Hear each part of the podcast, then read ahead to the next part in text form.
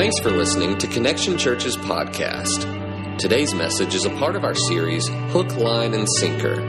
A lot takes place before a fisherman makes his first cast. And much like fishing, Christians must be equipped with the right tools to share the gospel and to make fishers of men. Our prayer is that you understand what those tools are and that you have the boldness to share what Jesus has done in your own life. Good morning. Everybody good? It's been funny at both services. You can tell people are completely confused as to whether or not they should clap for the Beatles in church or not clap. And it's like, we think that's okay. We're not really sure. And so, uh, yeah, we, uh, we worked really hard um, to put a little bit of that stuff together this week. Uh, the Beatles song, um, but also all of the videos, um, going from really current uh, with Selena Gomez all the way back to the Beatles. And uh, the reason we did that, and the reason we want to do that, is, and, and hopefully you've seen this as you walked in today, that the theme of today, the thing we want to talk about today, the thing we hope you walk out of here with a better understanding of today is love. Um, and, and, and, we're doing everything we can to get that planted into your head. And, and that's the reason we want to play these songs. And, also so that we can look at it and really look at what is love. I mean, is that our definition of love, right? The love that we, we just saw portrayed. And some of you, like some of those may be your favorite songs. I'm not saying like you go to hell for liking any of those songs. What I'm saying though is it's a pretty shallow definition of love when you begin to understand really what love is. And, and people have been trying to define it for years. We've tried to wrap our mind around it for thousands of years. Um, since the creation of the world, we've tried to, be, we have tried to, to grasp it. And uh, I believe, uh, apart from God, it, it's really impossible to be able to grasp His love and what real love really is. And so we're going to look at that today. What I want to do first is I, I want to pray for us and ask that God really begins to move in our hearts, that He speaks to our hearts today about love. And, and, I believe this, and I know this for a fact because I know many of you and I know myself that many of us have walls that have been built through the experiences of our life that keep us from receiving love, not only love from God, but also love from other people. And, and my prayer is today that God would begin to tear down those walls as we begin to see His love for us and that we would be able to receive and live out of and rely on and trust in the love that God's given us. So let's pray. We're going to jump in and just uh, believing that God's going to do incredible things. Lord, we thank you for today and the opportunity we have to worship you, Lord, the giver of love. God, we thank you that um, your love surpasses our understanding, that is so deep and so wide, so vast, so amazing, that we will never tire of singing of it, we'll never explore it fully and completely comprehend it. Thank you for the journey that we're on, discovering more of who you are as this great God of love who's given us his love through Jesus. I pray you'll work through your word that as we interact with it, it will interact with us and change our hearts and lives. That we can bring you glory. In Jesus' name, amen. And as you look at those songs, as you listen to those songs, um, you begin to hear people talk about what love is. They begin to try to describe love. And, and you got to admit, like the, the song we sang, that all you need is love, the only reason that song was popular is because the Beatles sang it. Right? That's not that great of a song, is it? And some of you are like, no, the Beatles sang it. How many of you are actually alive when the Beatles sang that song? Here's another common trend. There's only been about one person in every service that's been proud of the fact that they were alive when the Beatles sang that song. There's always like one person like, woo, and then everybody else is like this. You know, because they don't want to, they don't want to raise their hand and say they were alive, um, and, and, and give, I guess, give away their age. But the reality of it is, like, the, the, that song's not even that great. It, it, it's kind of just, meh. You know what I'm saying? All you need is love. All you need is love. I mean, it's kind of over and over. It's not even that great of a song. The Beatles sang it, make it, make it popular. And, and people try to define love. We try to wrap our minds around it. We try to understand it. Thousands of years. And I believe the reason that people do that and why we do that, why we grasp at love, why we try to find love, why we try to understand love, is because we were created for love. We were created to receive it, and we were also created to give it. And as a church, I think it's really important for us to begin to understand love and begin to understand specifically God's love because it's His love that I believe is the greatest bait that we have for evangelism. We're in this series called Hook, Line, and Sinker, and we're talking about how do we bring people to Christ? How does God draw people to Himself? What is it that He uses? We talked about making a cast and sharing the gospel. Today we're looking at the bait. What is the bait that people are drawn to? I believe it is love. I believe it is the grace of God that comes out of His love because every one of us have within us this desire to love and to be loved. And some people here right now, you would say, I don't need that. And you're lying. Especially guys, because every time I preach about love, it kind of feels sappy, right? Kind of feels like the Hallmark channel. You know what I'm saying? Any girls, you like the Hallmark channel? Raise your hand. You watch those movies? Yeah. Guys, you like the Hallmark channel? Don't raise your hand. Don't and we start thinking about love and we're like, I don't need that. It's just mushy. It's just sappy. And I would tell you that that's not love at all. Love put um, the Son of God on a cross. He died for us. He not only took the, the nails and, and the crown of thorns and the beating that he took, but he also took the sin of God upon himself and the wrath of God upon himself. And he did that because of love. I would tell you this Many of us don't really like the mushy kind of love that, that we would think of from the Hallmark Channel. Susan turns the Hallmark Channel on. I go to another room because I'm like, every movie turns out the same way. There's always the lady who thinks she'll never find Mr. Right. And there's always Mr. Right who comes in, but he's kind of coming in under radar. And so you never suspect that he might be the one unless you've seen one of the other 2,000 movies that they play on that channel. And you begin to realize, like, they're going to get married and everything's going to be happy ever after. And the 18 kids she has, like, he's going to adopt on, it's going to be perfect. And so we know it before it ever happens. And so I just, I don't care for that. But what I do care for is this realization that love is not for sissies. Love is not for wimps. Love is for everyone. Love is something that we all need. It is something that God created us to have a desire for. It's something that is attractive to people. The thing I've realized about church is people aren't really attracted to legalism, are they? You need to do this, you need to do that. Typically, we come to faith in Christ because we're offered grace. And once we come to faith in Jesus through grace, people give us a big Bible, not a little a big one. It's like, you need to do this.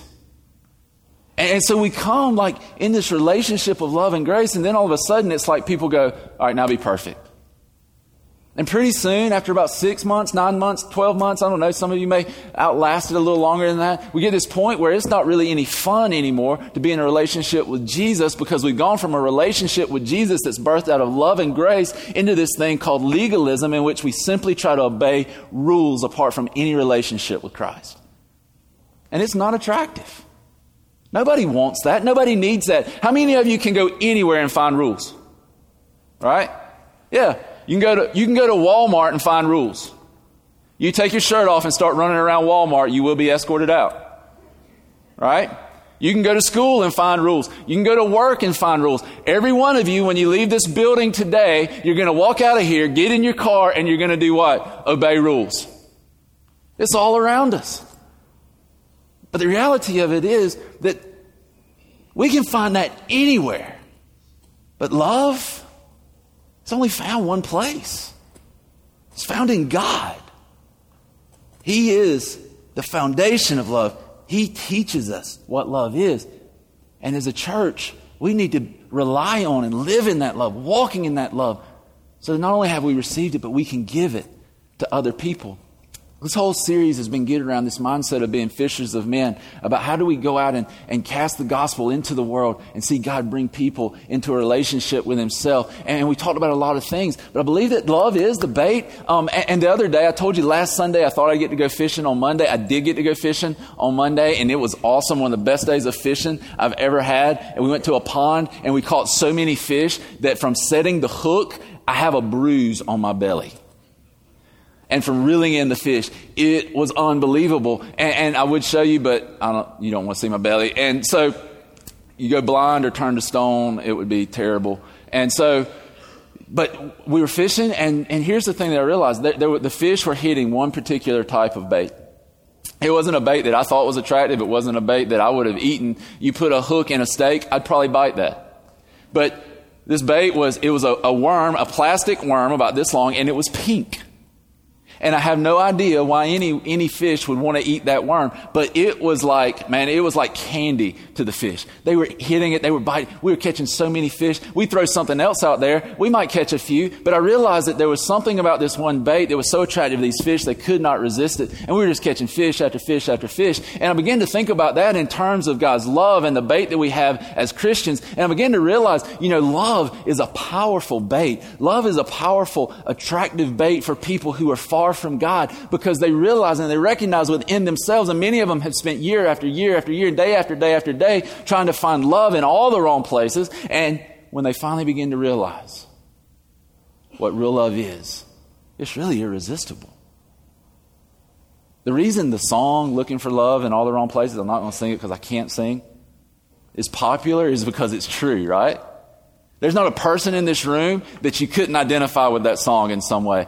Looking for love in all the wrong places. You've looked and looked and looked and didn't find it. And the only reason, the main reason, the reason, is because it's only found in God. We go into the world and it's so countercultural to the reality of God's love that He freely gives to us. People can go anywhere and find rules. There's only one place they can go and find what love really is.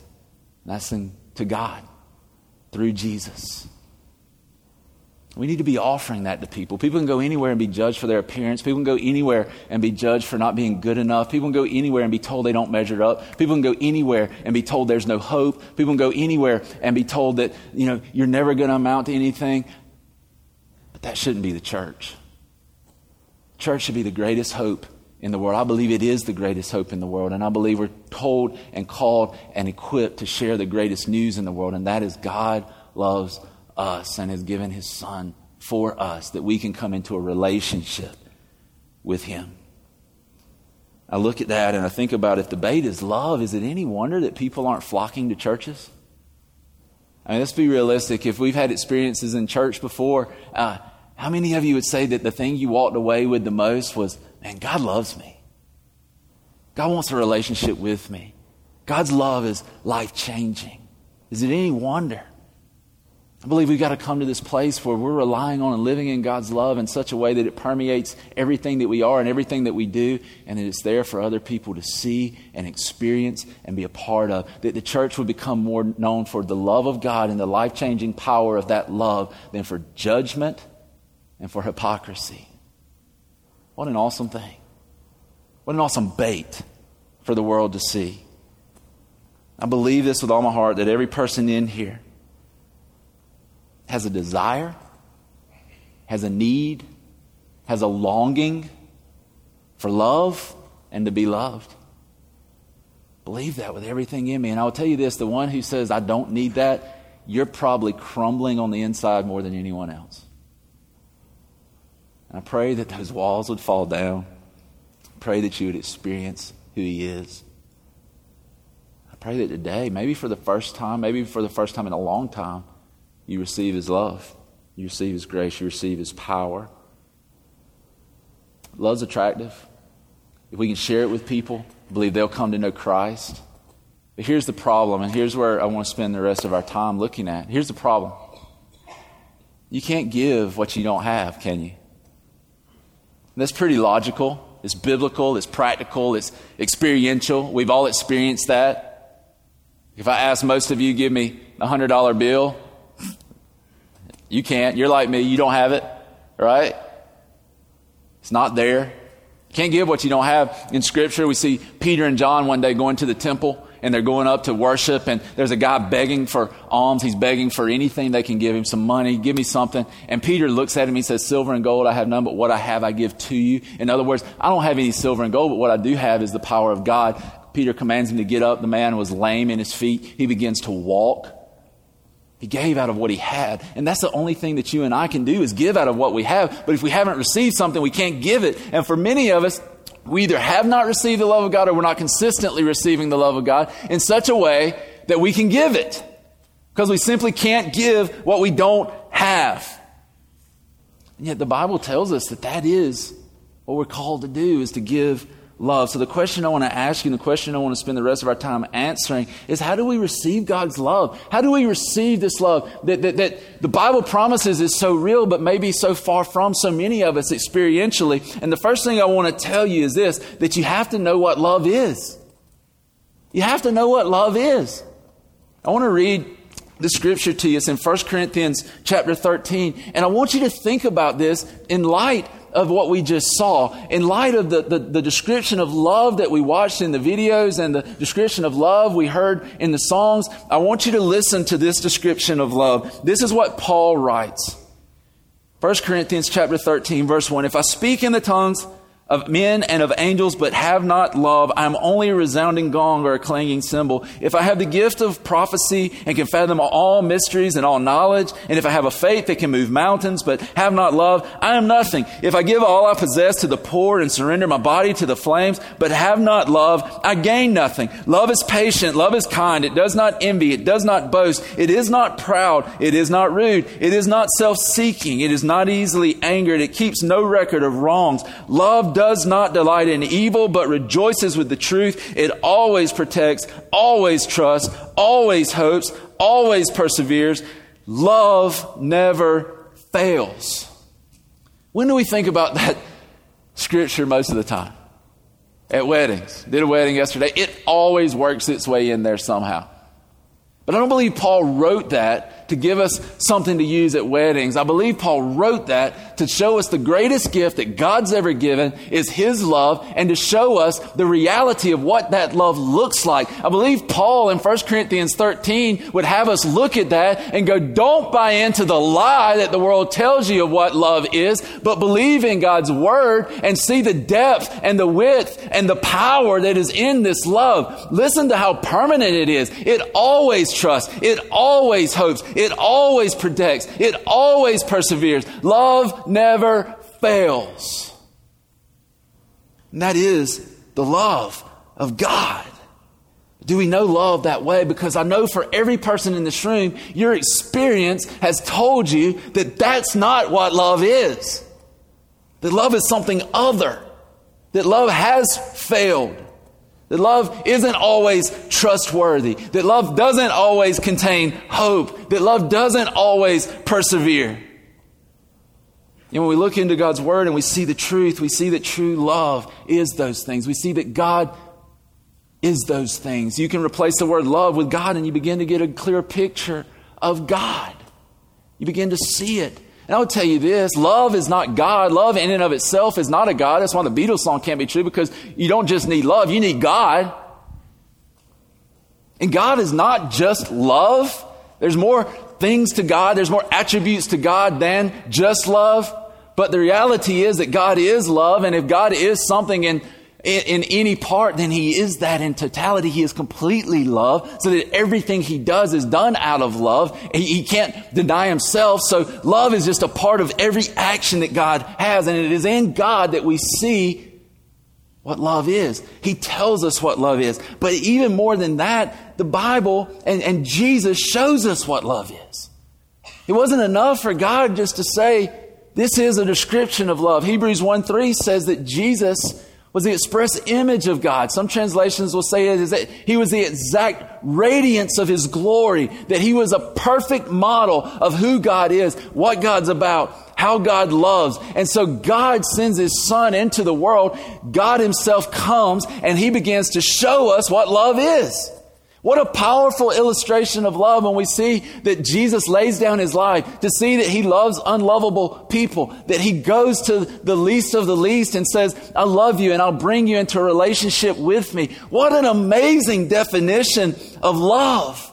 That God wasn't content just to tell us, but he demonstrated his love for us through his son. I love you that much. Sometimes it's hard for us to get our mind around things. And I learned this coaching 10 year old baseball as much as anything. It's a great and fun um, thing to do, but it will also test your patience and sanity like nothing else. And, and we'll be out there talking, and, and I'm like, all right, guys, this is what we need to do. We need to fill ground balls out in front of us. Get your glove in front of you. And they'll miss a ground ball. I'm like, this is why you missed that ground ball. You had your glove behind you. Get your glove out in front, catch it in front. And I'll say, do you understand? And they'll do this. Next ground ball, they catch it, try to catch it back here. It hits off their glove, it hits off their chest, it hits off their teeth, it hits somewhere, and they don't catch it. And so I say, listen, guys, here's the reality. You've got to get the glove in front, head down. Do you understand? What do they do the next time? The same thing. And finally, the other day, I had this revelation. They're not getting it. And so I went over, picked up my glove, and I said, okay, guys, watch me. I'm 37. I get to be 10 again. It is awesome. And so I go out there. I'm like, hit me a ground ball. There's a lot of pressure when you got 12, 10 year olds watching and you're going to demonstrate the proper way to do something. And they're all hoping you mess up so that you can, they can then make fun of you and tell you you don't know how to do it either. And so the ball comes, I get it, you know, make the throw. I'm like, that's how you do it. And it was an attempt, it was an effort for me to help them understand something by showing them that they simply weren't able to compute by me just telling them. And you know, it began to work. They began to see it. We saw some improvement. And I believe that's what happens with God. God tried to tell people for thousands and thousands of years, this is who I am. And He has this progressive revelation of who He is through Scripture from the creation all the way through to the culmination of Jesus coming into the earth. But when Jesus was born, it was God saying, I've been telling you, now I'm going to show you the full extent of my love. And if you'll simply look at Jesus, look at my son, you can see in him the fullness of who I am, including my incredible and amazing love for you. But so many times our experience begins to try to tell us something different. The first one I'm telling you is that you have to know what love is. You have to have an accurate picture of what love is, we have to realize that the world's shallow definitions of love do not compare to the true reality of God's love for us. The second one is this that you have to know love's source. Listen to 1 John uh, chapter 4, verses 7 and 8. Dear friends, let us love one another, for love comes from God. Everyone who loves has been born of God and knows God. Whoever does not love does not know God because God is love. Basically, what John's saying, and he says this throughout First John, is if you don't know God, you can't know love. So we have to recognize, number two, the source of love. We have to know its source if we're going to experience it. If we don't know God, we can't know love. I think it's amazing that 1 Corinthians 13 is sandwiched between 12 and 14, which is logical. And then, but both of those chapters, 12 and 14, are about gifts that God gives. And Paul says, but listen, this is what you have to understand.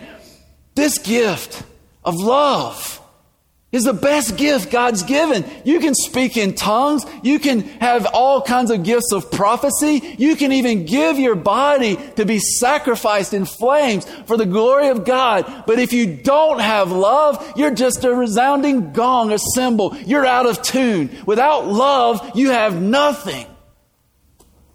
He's emphasizing this point that only God can give this gift.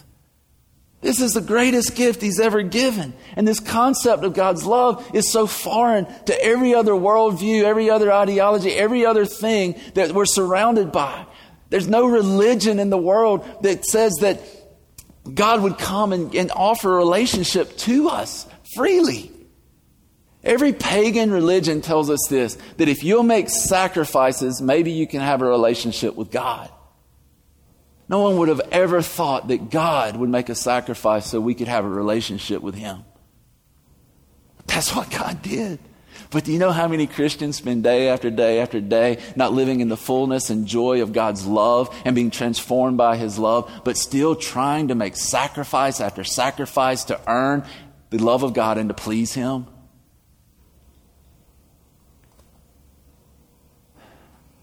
The third one I would tell you, if we're going to receive God's love, love must be offered. 1 John 9, 1 John 4, 9 and 10 says, This is how God showed his love among us. He sent his one and only Son into the world that we might live through him. This is love, not that we love God, but that he loved us and sent his Son as an atoning sacrifice for our sins, made atonement. He died for our sins. God says, This is love. And we see that we can't receive love until love's been offered. I'm sure some of you, when you were um, in elementary school, middle school, high school, I don't know at what time your hormones kicked on and you started noticing people, you know, of the, opposite sex and you started thinking, all right, man, This is good. I like her. Last week she was gross. This week I need one of those. And, and you started noticing those things. And you wrote the little note. You know the note I'm talking about. I like you. Do you like me? Check yes, no, or maybe. I don't think I ever got one of those positive returned. Maybe a maybe. That's about it. But, but, but people have to be able or have to be willing to offer us love if we're going to receive it. The same thing with God. If we're not offered love, we can't receive it. The good news of the gospel is that God's offered his love to us freely. He gave his son freely. So all we have to do is receive by faith what he's done for us. If you've been around this church very long, there's things you know about me. There's things that, as we've talked and as we've gone through different messages, you've learned about me. Some of you know me for a long time, so you knew me that way. Others of you, you walked in here, you had no idea who I was. You're like, who is this crazy dude? And, and so, but you begin to learn things just because we have conversations, we talk. For instance, you know some things about me if you've been around. Which do I prefer, dogs or cats? Dogs, right? Here's another question. What type of snake do I like? None. There was actually two possible answers to that question. One was none, the other is dead. So you could answer that either way. Next one. Would I seriously consider harming someone over a large fry? Absolutely. You get between me and, and, a large French fry, and somebody's probably getting, I, I would consider it. The last one. Am I competitive at Little League Baseball? Absolutely. Yes. Most of my time repenting is spent repenting over Little League Baseball. Ask the umpire in Sylvania from yesterday. Had to repent. I got to find his number. I got to call him. Got to get this right. But you've learned some things about me. You, have learned, but how did you learn those things? Because I've told you, because I've shared them. I mean, I could come in and do three points in a poem. I could do that. But I want to share life, whether it's in a connect group, eight to ten people, or whether it's in an auditorium where some days there may be 800 to 1,000 people. Here's the reality. We're called to share life together. You know those things because I've shared my life with you. It's the same with God. If God didn't want us to know His love, if He chose not to share life with us, not to give us life, we couldn't know it. We couldn't come to life. He couldn't take us from death to life. And here's the reality. We would not know what love is if He chose not to offer it to us. The good news is He has revealed it through His Son Jesus. The good news is He has offered it to us, so it is available. That's incredible news. That it's been offered. We don't have to wake up every morning and go, God, would you like a relationship with me? Check yes, no, or maybe. He's already stated it in emphatically, not just in the written word, but in the demonstration of his love when he put his son on a cross for us. His love has been offered. But here's the thing, and here's the hard part, and and you would think it's easy. But I guarantee you pretty much every person in here struggles with this in some way. I've been doing this now long enough. I've been living in my own skin long enough to realize I believe every person in here struggles with it. If it's been offered and love is put out there for us, what's the only thing left to do? Receive it. But I guarantee you, every person in here, in some way, you struggle receiving love. You struggle receiving affirmation from other people. I, am built the same way. If somebody tries to affirm me, they try to give me a compliment, the first thing I think is, what are they really thinking? Right? What do they really think? What do they need? What do they want? Many of you walk around day by day thinking, those people, yeah, I believe they love me, but the reason they love me is because of what I do and not who I am. And the moment I stop doing what they want me to do, they'll stop loving me. And we walk around with that weight and that guilt and that fear. If I don't measure up somehow, I'm not going to be loved. And so we have this struggle of receiving God's love. And the truth is, though, listen, the truth is that until God's truth, the big T, the Word of God, and His love for us that this describes trumps our experience, we will never live in it continually. Did y'all hear that? Did you get that? Because that's important.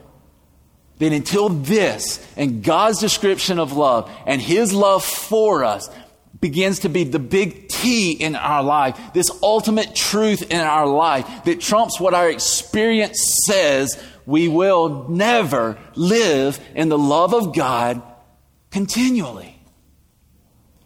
Real quick, as we get close to closing this out, I want to give you just three quick things that I want to tell you. I believe in this room, there are so many people here that deal with this that keeps you from receiving God's love.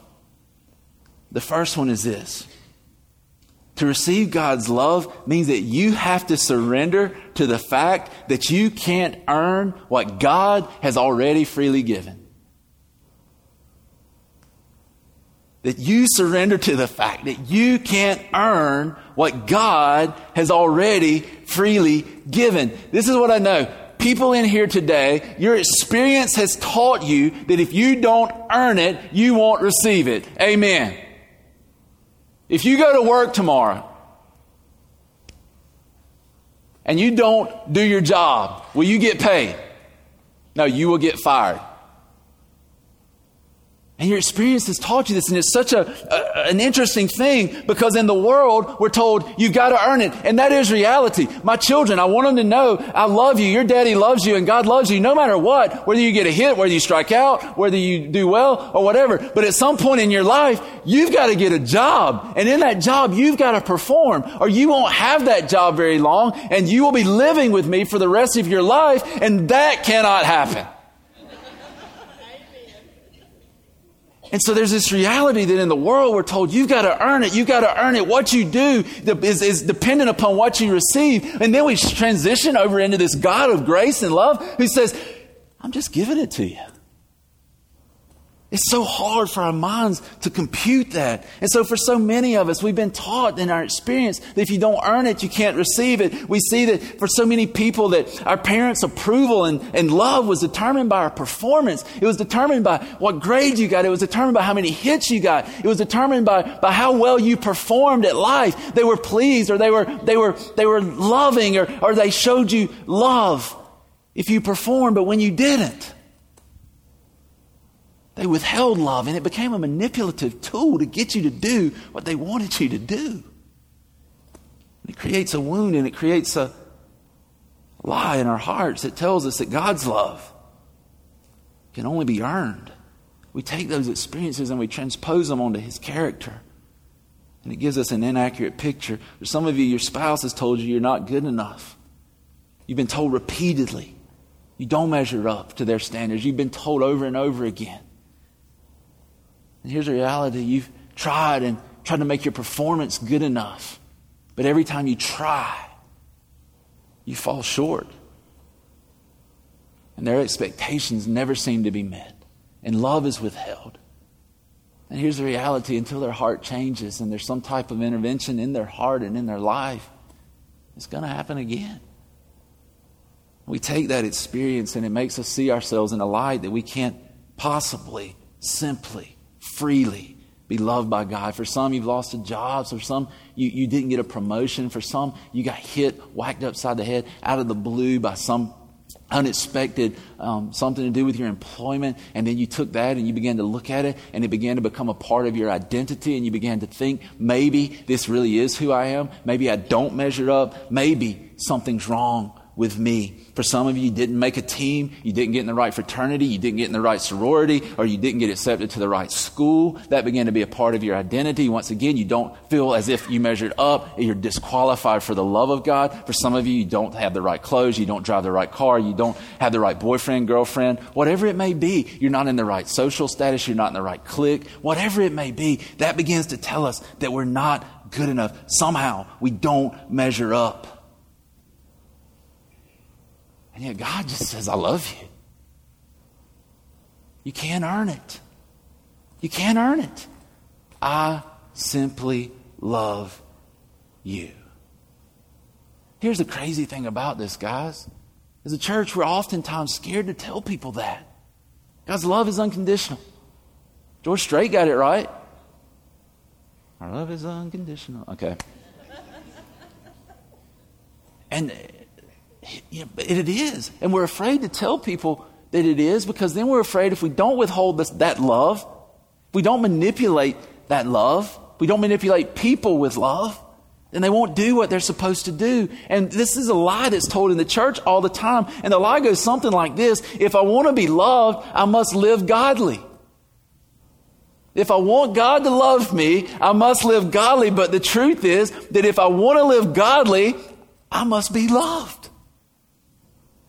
It's the exact opposite of what we so often think of. We were praying at 8.30 this morning. We pray before the services, and, and we have people who every week lay hands on me, pray for me, pray for the message, pray for the service. And we're praying, and one of our prayer team members said something that was awesome. I may have to preach a whole message on this one day. But he said, God, I pray that today you would spread your love on our hearts like butter. I was like, one, I'm hungry, but two, man, what an awesome picture. And we think somehow if we just trust in His love, we live in His love and rely on His love, that we won't live godly when the exact opposite is true. If we'll allow Him to spread His love throughout our lives, we rely on and live in His love, we begin to live a life that is far more godly than anything we could have produced through our own efforts. Isn't that the point of Jesus, that we couldn't ever get it right, so He had to get it right for us? Then how could we ever think we could get it right apart from Him? God's love's covered your past. God's love is covering your present, and God's love has already covered the challenges you're going to face in the future through the redemption of His Son. As He died on a cross for us. We can trust and live in that love. We've got to realize we can't earn what He's already freely given. For some of you, the second thing I would tell you, you can't receive love because you think it's too good to be true. How many of you have learned in life that if somebody offers you something that's too good to be true, it probably is, right? Very few times do you get the phone call, hey, you've won a trip. And you're like, yes. Like nobody goes and packs their suitcases when you get that phone call, right? Or you get the email like, you've won. You delete it. Why? It's too good to be true. It's not true. We come into a relationship with God looking at it the same way, and our experiences have taught us this. For some of us, our parents walked out when we were young, and so we get to this place where we think that God's love is the same way. Eventually, He's going to walk out. Eventually, it's going to happen. This love He's offering me is too good to be true. We get to a place in marriage where we, we, we come into it with this mindset that it's going to be, be awesome and that they're going to stay with me forever and they're never going to leave. And then one day they leave. Marriage turns out not to be what we thought it was going to be. We begin to believe a lie about love because of our experiences with other people. I, I did a wedding yesterday, and weddings are always awesome to be a part of. You get to see two people loving each other. And, you know, they're always so giddy. They stand there holding each other. you know, they're just always so happy and everybody's watching them and, and, and, they're so in love. But how about if you fast forward that five years later? How different would that scene be? And not big things, but just little things. Like the wife walks in and the husband didn't replace the empty toilet paper roll again, right? Or, you know, just little things that annoy you. She picks up the underwear for the 900, 900, and thousandth, whatever time. I don't know. That's not even a number, but you get the point. Or you know, just little things that begin to get on your nerves. Sometimes there's big things. And love, it just turns out to not be what we expected it to be. And we begin to take that and we begin to see it in a different way. And our experience tells us that God's love's too good to be true. It can't possibly be true. Can it possibly be all those things he described it to be in 1 Corinthians 13? So permanent, so, um, so hopeful, so faithful, so true. Can it possibly be? When our experience tells us something different. For some of us, and I realize this is very difficult, but for some of us, the person we love the most hurt us the most. Maybe when we were a child, maybe the person we put the most trust in hurt us so deeply we think we could never recover. And yet, the reality of God is that His love is constant, His love is true. I was thinking about all of these things and the heaviness of them, and scripture came to mind. It's Romans 5 8. It says, Even while we were sinners, or while we were yet sinners, Christ died for us. And in that, God has shown us his love. He's given us his love. He, he has proved it to us through Christ while we were sinners. It means while you were struggling, while you were hurting, while you were going through what you were going through, you were loved. And it's so hard for us to fathom that. It's so hard for us to realize that God loves us in the midst of our struggle, in the midst of our pain, in the midst of our hurt, that God loves us. I was reminded of this about two weeks ago when my dad had the brain hemorrhage. We're standing in East Georgia in the emergency room. He can't even see, and I'm looking there and I'm sitting there thinking about this. I'm like, God, is this really how this is going to go? Seven years ago tomorrow, he had a motorcycle wreck. It changed his life, changed our lives forever. And we began, and I've had times of questioning. I've had times of wondering, God, what are you doing? But as I stood there, and I can tell you through everything, as I stood there, a pastor of a church, watching my dad go through this, about to be air vac for the second time down to Savannah, and, and I'm watching all of this take place and I'm watching all of this happen, my thought was not glory to God in the highest. My thought was, where are you, God? This love is so true. Where are you now? And I can tell you, if you go back and you read my journals from that week that we were down there in the hospital, you'd probably be like, he doesn't need to be up there. And it was hard. And there's still questions that I have that aren't answered. Still walking through that every day. And yet I can tell you, as I look back over the last seven years, as much as they've sucked at times, as hard as they've been, the one thing that's been constant is the love of God. It has not failed. It will not fail. And as we sing, when we've been there 10,000 years, there will be a day that we sing of God's glory and that everything will be healed and that we will be whole, whole and that those who are in Christ will rejoice with everlasting singing to the King of Kings and the Lord of Lords. His love is true and it is real and it is unfailing. And in the midst of your circumstances, in the midst of your challenges, in the midst of your struggles, His love is there. In the midst of the thing that you think can't be overcome, His love is there. And when you begin to see that love for you and it begins to change your heart and you begin to look at yourself not through the eyes of the world or through your experience, but through the eyes of God and you see yourselves as a saint and you see yourselves as a child and His love begins to spread over you like butter, you'll begin to live a different life. You'll have hope, and the reality of God's love sinks in so deeply that it anchors your soul. So that even if you begin to try to walk away, you're there. Even when you try to run away, He's there. Even when you don't want to be held, He holds. In the midst of all my writing, in the midst of all my anger, in the midst of all my questions, only thing that God said the whole time was, son, just come to me. Just come in the midst of all the difficulties of life. That's the only thing that God says. I don't know why He allows some things. I don't know why some things happen, but I can tell you that through it all, He just says, come, daughter, come, son, come. Just let me hold you. Just rest in my arms. Is anybody getting this this morning? Because I want you to understand the love of God. Then in the midst of it all, He just says, Come.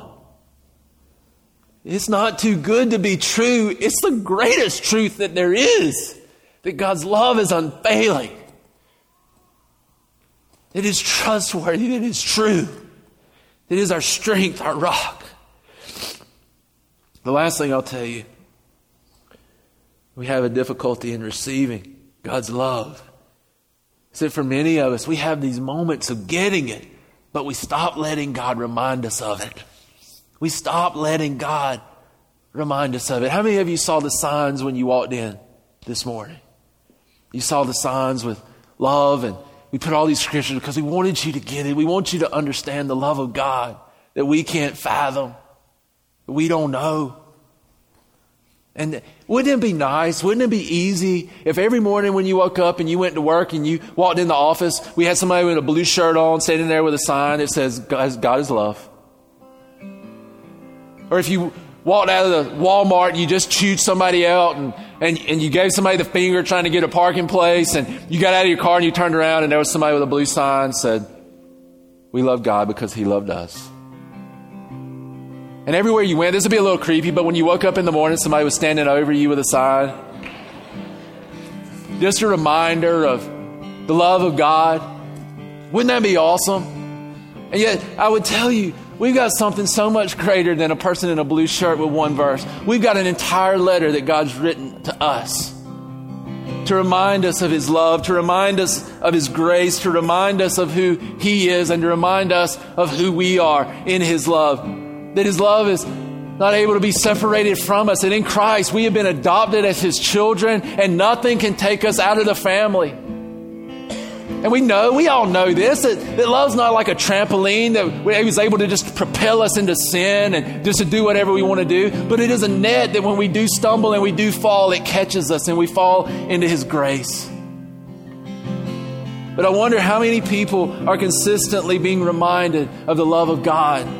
And I want to tell you, this isn't just something that, that, that I'm preaching. It's something that I have to live. I can tell you that I struggle with the same type of thing. I don't preach good enough, if I don't get done by 12:15, it ain't going to happen. They're not pleased with me if somebody gets mad. Sometimes we feel like this hamster that's just running on this wheel, trying to earn it, trying to do enough.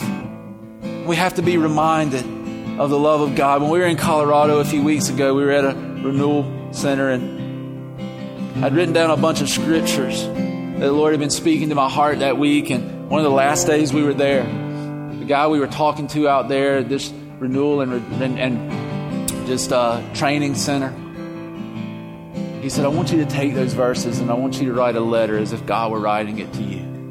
He said, Every day of your life from this point on, I want you to read that letter and I want you to understand that it is God writing to you. It's not the words of a man, it is the word of God. And I want you to see yourself the way God has written this letter to you. And I want you to live from this. No longer are you going to be defined by what your experience says, but you're going to be defined by the truth of who God is. And this is what it says.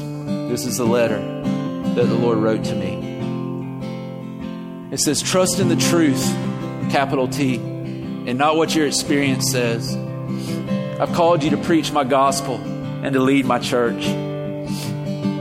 You're competent and able because I've created, equipped, and purposed you for this task. I want you to see yourself as I see you. I delight in you, and there's no condemnation for you. You are my child, and I love you. No matter what anyone else says, you are okay because I've said you are okay. Now be strong and courageous, standing firm on these truths. Live out of grace and love by both giving it and receiving it. Preach boldly and lead courageously because I am with you in this and you will finish this race well. You are my son with whom I am well pleased. Rely on and live in my love.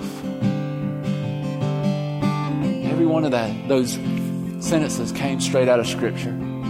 Every one of those sentences came straight from God's Word, the letter that He wrote to us. And I know in my heart that this is God's letter to me. And I want you to realize the same thing. God loves you, period. What we like to do is put a but on the end of that sentence.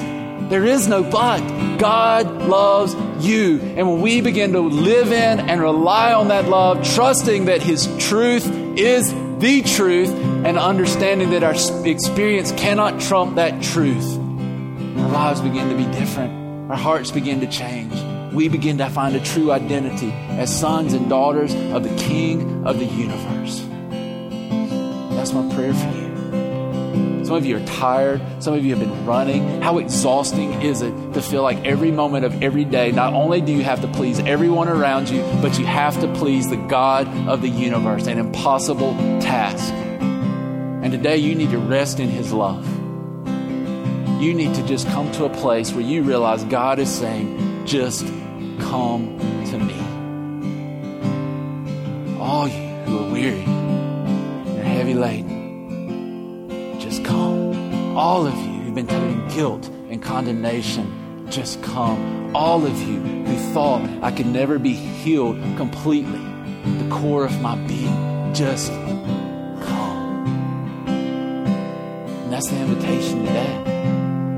That you just come. Come to God Come into the arms of a Father that is true, that is right, that is just, who is love every ounce of his being.